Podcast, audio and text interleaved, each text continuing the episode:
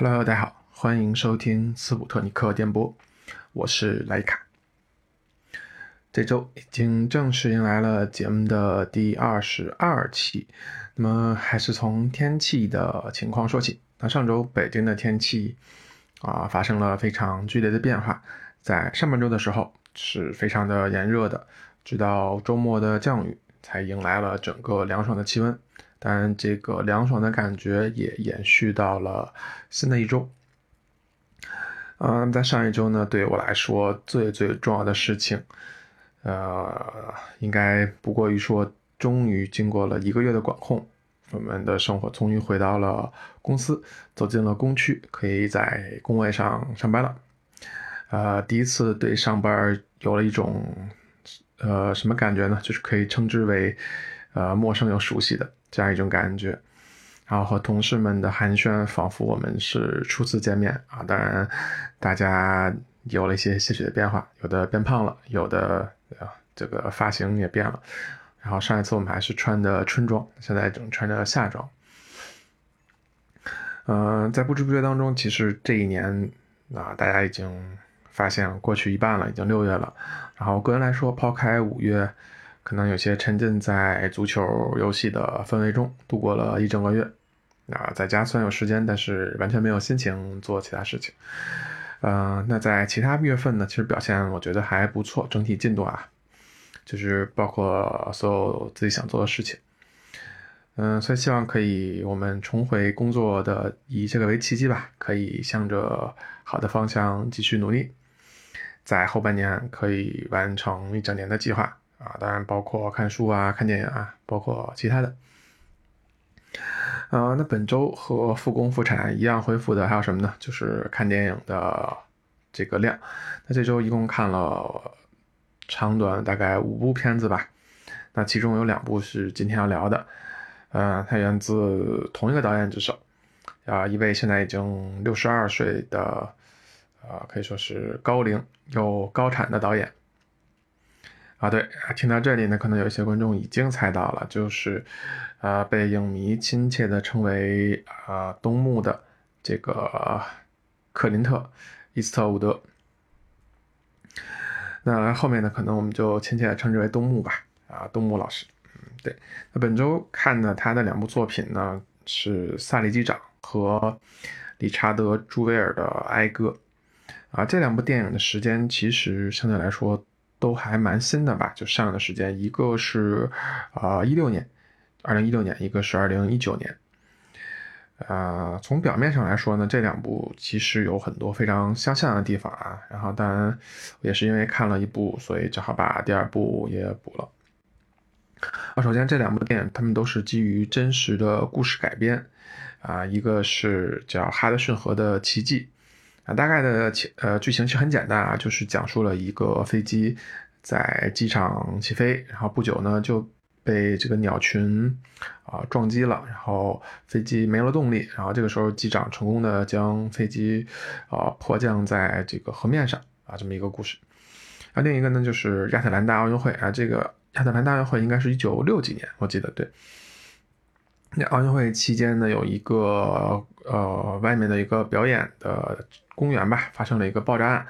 然后呢，这个故事讲的就是在这个爆炸案当中，有一个警探其实是很早的预料到，呃，也不是预料到，发现了一些端倪，然后成功的呃解救了一些，就是把大家疏散了吧。然后这么一个故事，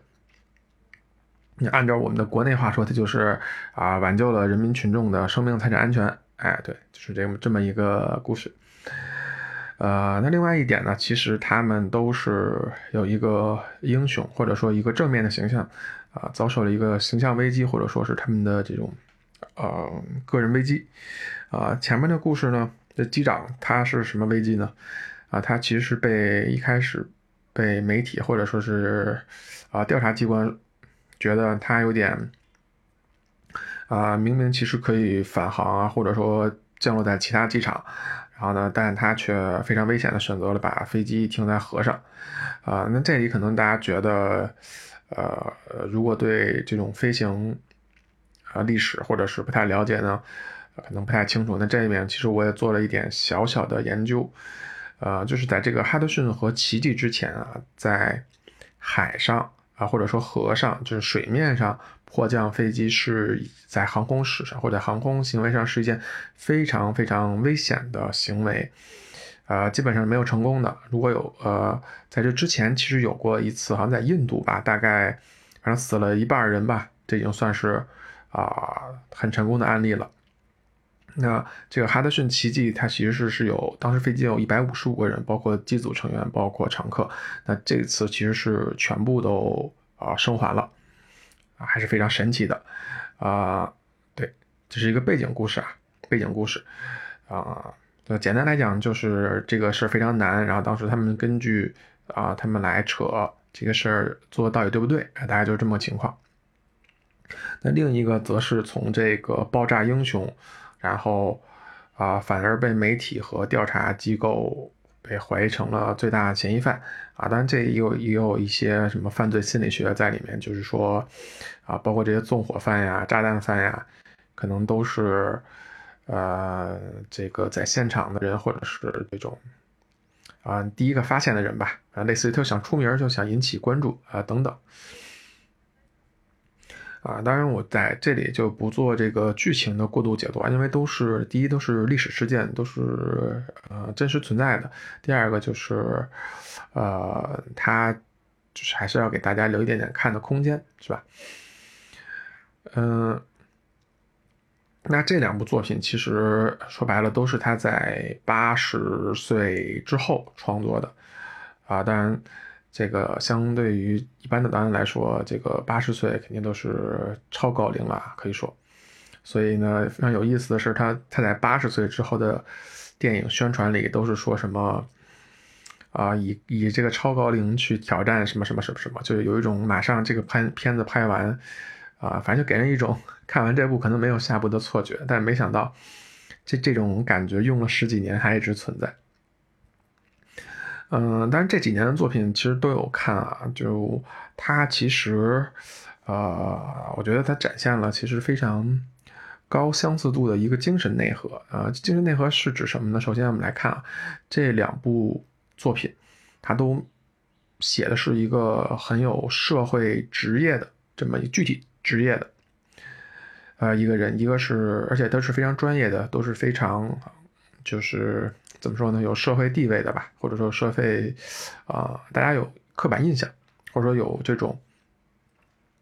呃，大家对这种职业有比较高的要求，对吧？一个是开飞机的啊，你掌握了，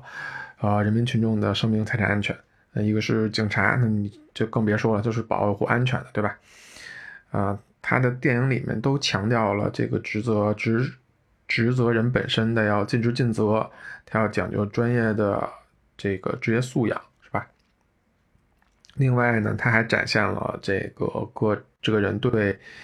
呃，这个专业知识的这种探究，或者说对这个职业的热爱是吧？啊，你可以这么理解，这两部电影都可以当做这个职业的宣传片直接就用了，对吧？啊，非常不错。呃，另外呢，这个在他的职业职业。这个这个责任往下一层，其实他是普遍的一种责任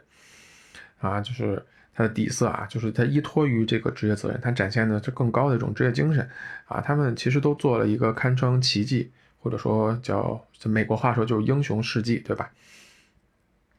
那它里面表达呢，不是说这个人多伟大多这个什么什么，他其实反而做了一个平常化的处理，就是说里面的人都会说，哎，我其实只做了我分内的事情啊。就是我做了我应该做的事情，啊，特别有一种，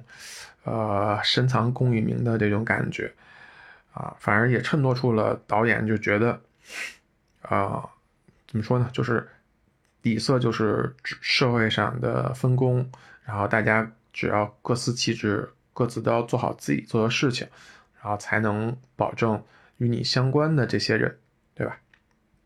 按我们的话说，现在就是不应该有一些那种什么。啊，非常博人眼球的专家，啊，就我们大家，我们把这个专业人才、专家吧，就是专门针对某一个部门的专业人才的这种形象就给破了，啊，其实我觉得这个导演他其实去宣扬的这种东西，你身为某个专家，那你就应该有专业的素养。OK，那另外一部分呢，他其实是说在面临这个情况有些反转，或者说，呃，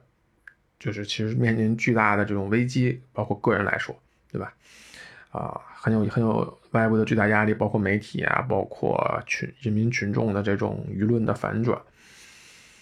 嗯，那这些人表现的，他其实不并不是说啊，就是我一路死磕呀，一路死扛啊，毫不怀疑啊这种，啊，他其实是非常。呃，展非常生动的展现了啊这些主人公的迷茫啊、痛苦啊、自我怀疑啊啊周边人的这种不理解呀等等啊，我觉得就是会让整个这个故事会显得丰满一点啊，就相比于我们可能更强调于牺牲啊，强调更于就是舍小为大啊这种就。特别的，呃，这种像圣人，啊，可以像圣人。那那边呢，其实他更想要描绘的是一种啊，具有专业素养的普通人，啊，就是我专业力哦很 OK，但是我人的部分，哎，我又很丰满，我有人的这种七情六欲，这种害怕，这种什么，我觉得这种表现可能会让人觉得更更有真实感。当然呢，后者呢，就是这部电影两个电影相同的部分，就是不同的部分。那后面的这个，呃，理查德·朱尔的《哀歌》，他讨论了更多的可能是媒体啊与个人的这种关系，或者说是比如政府机关强就是强权力的人，他在掌控了这种话语权的时候，那在个人面前的这个渺小。为什么叫哀歌？它可能更多的也是一种时代的悲哀，就是我们的媒体其实有非常大的倾向性啊。当然，这里面说的都是美国的媒体啊，不是我们中国的媒体啊。这里面我们就不对中国的媒体做映射。呃，那前面呢，可能更纯粹一点，那可能是啊一个这种呃专业机长的这么一个形象。那我觉得，其实包括你看各种评论也好，或者看跟你身边喜欢东木电影的粉丝，啊，你都会感叹他对这个电影人性的刻画是非常的准确，然后对观众情绪节奏的拿捏是非常好的，啊，会让你沉浸在这个和呃主人公这种共情当中。啊，当然呢，在我的视角里啊，一个九十岁的人。或九十多岁的人啊，他非常符合俺们的话说，就是说把人生都看透了，啊，非常的通透，这么一个形象，啊，所以呢，当然有人就开玩笑说啊，就如果我们要竞选一个最佳美国故事，我们来竞选拍这个的一个导演的话呢，那呃，我相信可能就是东木应该就是就所谓的这个呃美国的。价值观或者民主价值观啊，这种什么英雄主义啊、责任呀、讲究奉献啊这种，呃，但我想啊，就是如果他其实只拍一些啊宣扬这种美国精神的宣传片的话，那他在大洋的彼岸，就是我们这边，他其实收获了一些呃粉丝的评论都是非常合自己的口味，还拍的特别符合自己的。啊，内心引起自己的共鸣，啊，所以我想，其实本质上，它其实是刻画了一些人类共同的关于正义和美好品质的这些形象或这些呃底色，对吧？说白了，我觉得这这可能是一种人类大同，啊。嗯，另一方面，其实你你看他本身他自己在九十多岁的年龄还在不停的拍摄电影，我觉得他本身其实也在践行着他这个一生，比如说你爱的东西，或者是你信奉的东西。呃，所以呢，我觉得和众多粉丝一样吧，在这里我还是希望老爷子呢，当然身体安康，可以继续的创作。嗯，当然呢，我另一方面其实也非常的。希望或者说期待，就是我们中国的电影人，啊，也可以去挖掘一些我们身边的真人真事儿，然后呢，对吧？就宣扬我们自己的故事，啊，可能我觉得也有待于中国的中国的东牧吧，去发掘这些故事。嗯，当然可能已经有一些现实题材的故事，嗯，是这个是这个思路吧，啊，所以我觉得还是有希望的。那整体说下来呢，东木的作品其实除了我们上面介绍的这两部呢，啊，在近近一两年吧，还看过包括《老爷车》呀、《骡子》、《美国狙击手》这几部啊，其实都是非常非常优秀的作品，呃，就会让人看起来呢，其实很舒服。他的电影没有太多炫目的那种画面呀，然后特效啊，还有那种，嗯呃凌厉的剪辑。但是如果你是呃，就是从光影角度，或者说从剪辑角度，啊，它其实都是那种可以写进电影拍摄教材的那种，那种呃片段。然后另外呢，它讲故事的水平确实是已经炉火纯青了，啊，所以我希望嗯在这里呢把这些呃作品也推荐给大家看。如果大家虽然这些在国内的视频网站都能找到资源。啊，当然呢，其实他还有很多其他非常优秀的作品，包括比如说他早期出演了，嗯，就是《黄金镖客》系列啊，这个是美国西部电影的这个啊一一个一些里程碑式电影吧。然后包括